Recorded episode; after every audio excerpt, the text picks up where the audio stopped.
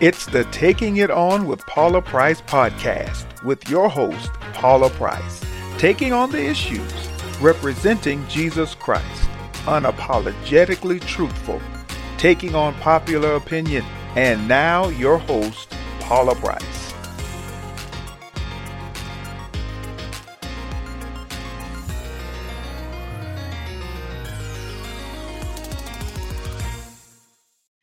So I am. I'll be 38 in June. Congratulations. Thank you. And I am a wife. I've been married for 13 years. I'm a mother. I have a nine year old son. I'm also uh, have building a new relationship with my mom. Um, and I also am very busy with ministry. I'm also in school studying to be a prophet. So there's homework and all of that. And there are times where it can just be extremely overwhelming. Mhm. And I find myself in moments freezing and feeling like internally I'm Mhm. freezing. I, there's a lot of, often there's a lot of self condemnation and feeling like I'm not meeting standards And measuring and up. measuring up. Mhm. And so it's just like you get to that place where you're like stuck, stuck in your soul, stuck in your mind, and you can't. And for me, I feel like I can't move forward. There and there are times where I'm like, I'm Lord, I can't do this assignment. I Mhm. can't do this job. I can't. I just get Mhm. stuck and I freeze. So let's talk about the freeze piece because that's very important. Uh-huh.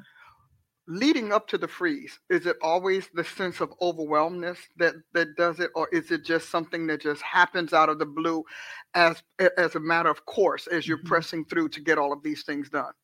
Usually it comes with um there's a lot going on and then there's maybe a correction or an Mhm. argument Mhm. or somebody not listening Mhm. or like my son throwing a fit about something or whatever it's just there's always seems to be like one thing too many Mhm. in that moment when there's so many things going on that i'm like okay i just can't do this anymore So let me ask you this: Mhm. Has this ever happened to you before in life? Before now, where you've had the freezing, where something negative or adverse or something inflammatory happened, and you just get locked down? Has that happened before? Um, well, actually, not really. I used to be a very emotionally aggressive person when I was growing up. When I was a child, I used to just my sister and I would argue all the time, or I would throw a fit, or I would slam a door, or I would have some sort of emotional outburst. Mhm. And So you would vent. yes, Okay. Mhm. And so in this particular situation, you feel that the the uh, opportunity for venting or the leeway for venting is gone. Is that what you're thinking? yes, So in place of the venting, you're freezing correct, because you I don't want to say the wrong thing. right, Now you know that those who are watching us today will conclude that you need to put some things down. So you know you aren't going to put down your marriage right, per se. You aren't going to, going to put down motherhood per se. Right. So according to popular Christian belief, you have to put down God right, and you have to put down your ministry. right. Have you toiled with that in your mind a little well bit? i know that it is a constant thing that the enemy uses to try to keep me from getting to the purpose and the destiny and fulfilling the calling on my life i i do know that based on training i do know that based on um, conversations and things that i've had with advisors that it's there's something there's something in my soul Mhm. that I have not been able to reconcile that is keeping me from overcoming that freezing and that Mhm. Those stalled responses. So let's talk about that. When you're freezing, what's going through your mind? Oh, all of a sudden, it's kind of like throw up your hands Mm-hmm. and I'm just out. I'm done. I'm What's checking out. happening in your mind?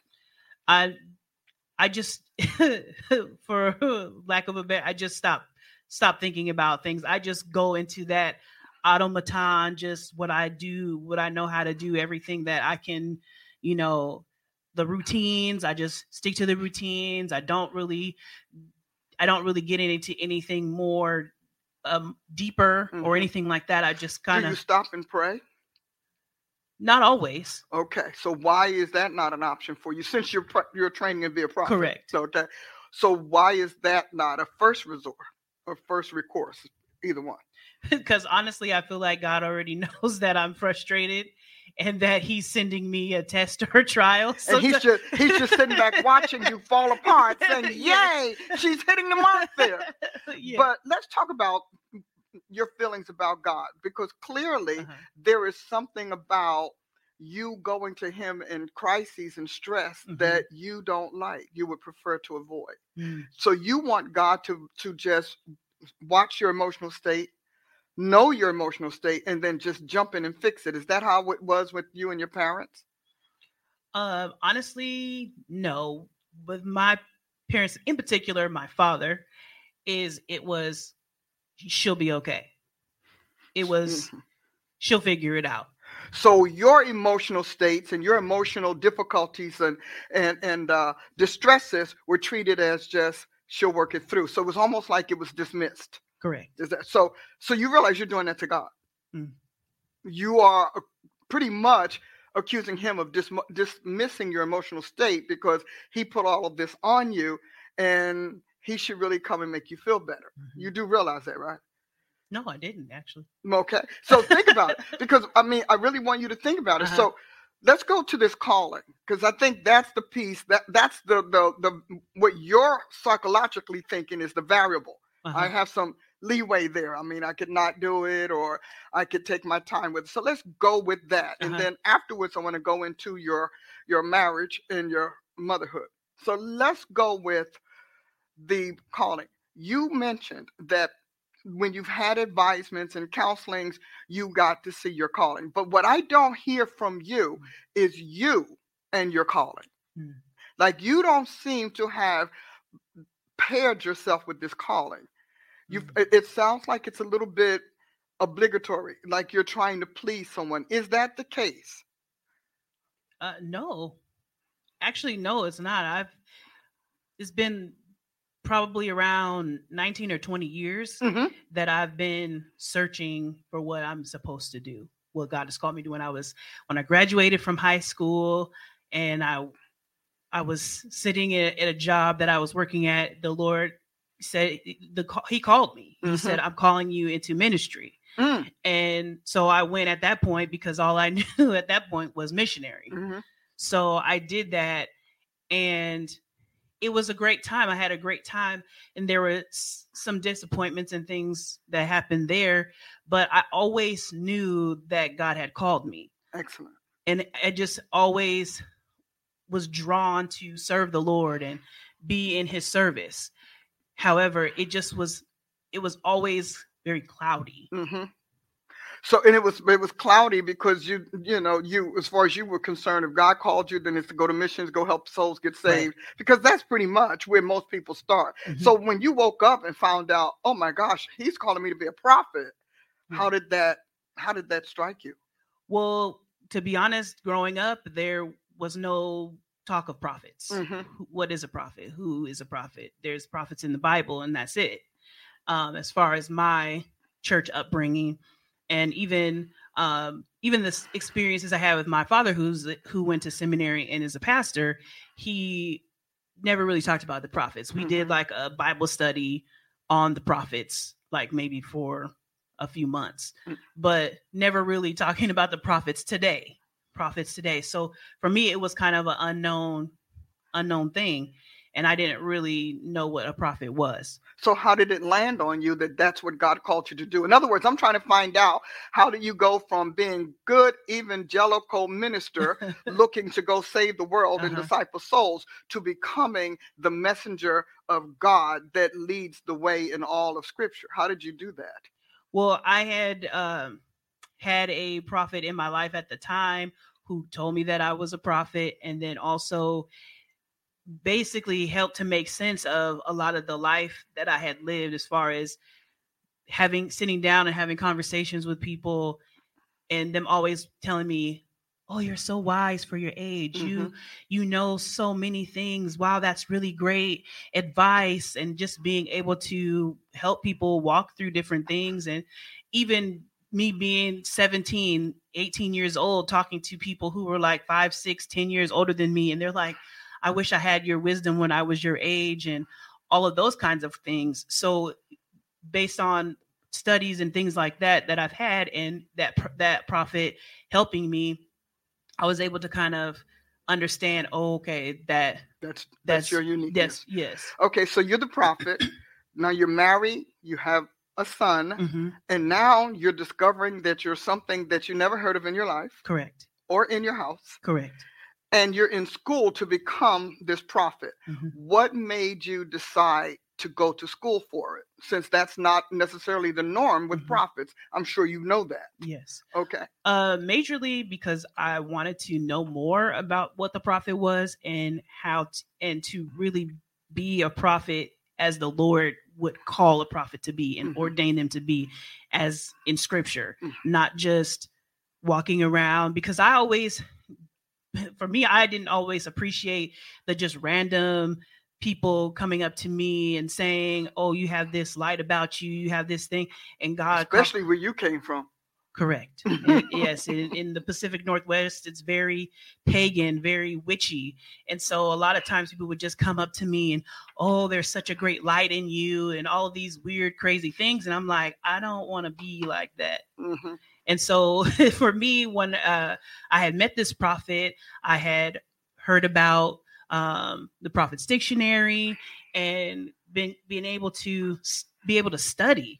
That there was a study, and I always wanted to go to college. I didn't go to college because I did missionary work. hmm So for me, it was an opportunity to also study Mm. something that I felt like God was calling me to do. Okay, so now I want to go back to how we started this the overwhelmness. Mhm. Are you getting pressure? Would you say that comes from pressure from your husband in your marriage, from your son in your motherhood, or or for just you yourself feeling that you don't have the capacity to Mm. carry it all? Because let's say it wasn't. Let's say you weren't in school. Let's say that it was your profession, Mhm. uh, some sort of secular profession. Would you not still have the same sense of Right. burden and going to school? Mhm. So what we want to do now is look at why when you feel over when you feel overwhelmed that it, to you that's throw in the towel and go and distract yourself to do something else. That goes back to a little girl. Mhm. I see you somewhere around 8 years old, 9 years old and I see you just seething inside when people intruded on your quiet time or intruded on your me time Mhm. and that I, I, I see that in the spirit. So is that somewhere close to truth? And then how what was your reaction? Did you slam your door and lock people out or did you go away and so that you couldn't be found? What was your reaction then? Um, well, there's a particular incident where I had threw a fit about something because I was being compared to somebody, being compared to my younger sister, and my my father basically said to me, "Well, do you want me to treat you like her? Do you want me to? Do you are you the same age as her? hmm Is that how you should? I should treat you as the same age as her when you're older than she is?" And it was at that moment where I just walked away Mm. from that situation and just carried on. And he said that he never really had a problem with me um, and dealing with comparison with my younger sister. And so for me, it's just always been that I don't want to be compared to everybody else. I don't want to be a. Tr- I don't want my behavior and my responses to be attributed as the same as as others. so how do you now fast forwarding how do you enforce that because clearly you there was a resolve made Mhm. So how do you enforce that and translate that to what you feel today, the overwhelmness that makes you just forget it all, drop it, and go off and do something else? How do how do how do you make that work Mm. in your brain, in your heart? just I just feel like I have this particular duty to do more and to just be to just be more responsible, be more above reproach than than what has has transpired. What I have seen, some of the difficulties or challenges that others have had, is that I have to push past that because because maybe for me there's a response to God that that I need to have that I need to prove to God that you know You think that's the case? Mhm. Because it seems like when whenever you take on a task, you go into immediate compete mode. Mm. You're competing with the person who did it. You're competing with the person who if you put yourself in a contest mode. That's what it appears. So in this contest mentality, mm-hmm. now there's no one around, but you have already pulled your other opponents in. Mm-hmm. And your other competitors in in your mind. Right. And that's going back to say to your dad, I am different. I'm somebody and I'm better. Mm-hmm. So we have to talk about that. And maybe when we get together again, we can, because I want you to leave here thinking the first thing you need to do is realize God is not your natural father. God made you mm-hmm. and he led you through all of these things. And you cannot re- retaliate on with God on what dad didn't do. But you also cannot condemn dad for not measuring up to God's fatherhood. So as we wrap these up, why don't you leave it on those two points? And perhaps when we get back together again, we can revisit this because we still haven't talked about the marriage. We still haven't talked about your son and your motherhood because I would imagine that you have those same uh, motivations or inspirations in those relationships as well. So that with you, we, we're, we're going to have to fight through that that self-competitive thing you do, mm-hmm. where if people measure and if they disappoint you, God forbid. But you also kind of like it when they disappoint you because it shows you're better. Because dad did not see the difference between you and your sister. And as far as he was concerned, you should have read you should have read his mind to find out what pleased him. Mm. So those are big things. We'll talk about that next time. Okay. Thank you so much for joining us. And I thank you so much, Rachel, uh. for joining us. We had a good talk. Some of you probably can identify with what Rachel has gone through. We'd like to hear from you. So text us, write us, Facebook us. Tell us what you think about Rachel's situation and how it affects you, but also what thoughts you have on it. Until next time, have a great weekend. And don't forget, it's up to you to control your soul. See you next time. Reintroducing Dr. Paula Price Powertrain.com. Become the most successful you. Business and life coaching and training with Dr. Paula Price. Register today for her course that will be available called Taking Control of Your Soul, a personalized way to take control of you. Lesson 1 Your soul is the creator made it. Lesson 2 Soul Fixer Upper, getting in touch with your soul. Lesson 3 Dissecting the Thoughts of the Heart. And Lesson 4 Under Construction Exposing the Appetites of the Heart and Soul. Learn more at www.drpaulapricepowertrain.com. Thank you for listening to the Taking It On with Paula Price podcast. If you like what you heard today, visit drpaulaaprice.com for resources and training materials for how to think differently and live powerfully. Follow Dr. Price on Facebook, YouTube, and Instagram at Dr. Paula Price. See you next time.